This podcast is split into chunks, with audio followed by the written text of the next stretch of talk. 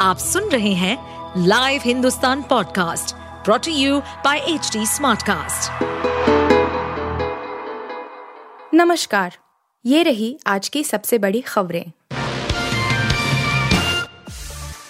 भारत के खिलाफ खालिस्तानियों का फ्लॉप शो रैली में पहुँचे ही नहीं लोग। भारत के खिलाफ कनाडा में प्रदर्शन करने रहे खालिस्तानियों को फ्लॉप शो का सामना करना पड़ा। खबर है कि राजधानी वैंकूवर में बुलाई गई रैली में बहुत कम खालिस्तानी समर्थक पहुँचे।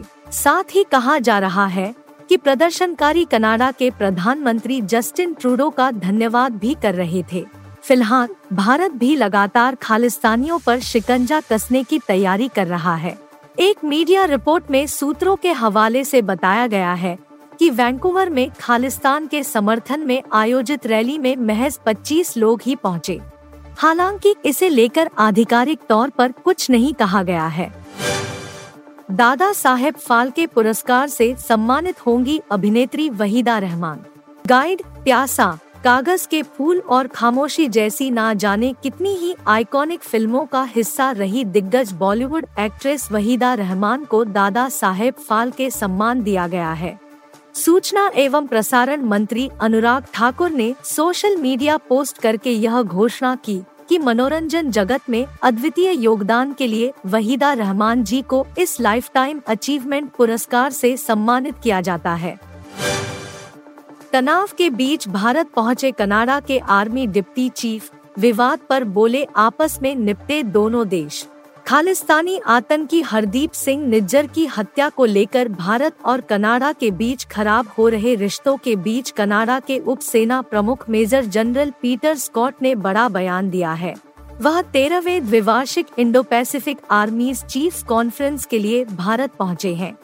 उन्होंने कहा कि निज्जर की हत्या पर कनाडाई प्रधानमंत्री जस्टिन ट्रूडो के बयान से सम्मेलन में कनाडाई सेना की उपस्थिति पर कोई बुरा असर नहीं पड़ रहा और वे सेना से सेना के बीच संबंध बनाने के लिए भारत आए हैं।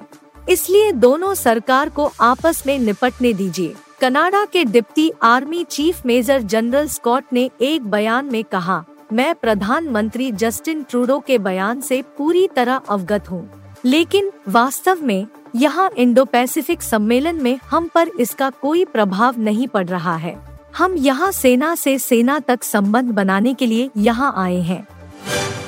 शिव मंदिर के सामने मुस्लिम लड़कों ने पढ़ी नमाज़, खड़ा हुआ नया विवाद।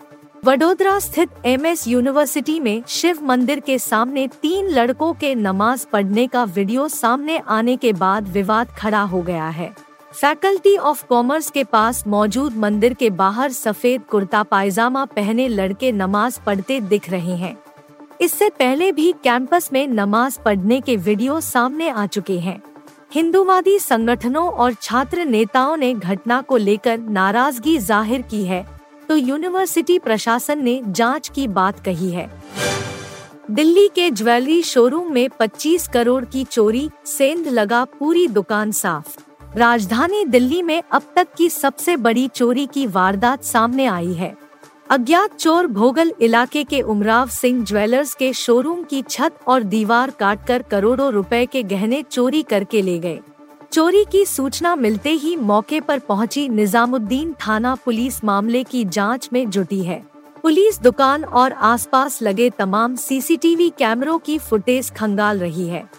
जानकारी के अनुसार सोमवार रात अज्ञात चोर भोगल इलाके में उमराव ज्वेलर्स नाम के एक बड़े ज्वेलरी शोरूम में सेंध लगाकर करीब 25 करोड़ रुपए के गहने और हीरे जवाहरात चोरी करके ले गए।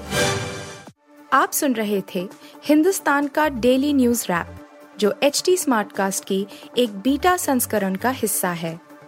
आप हमें फेसबुक ट्विटर और इंस्टाग्राम पे एट एच टी या podcasts@hindustantimes.com पर ईमेल के द्वारा सुझाव दे सकते हैं।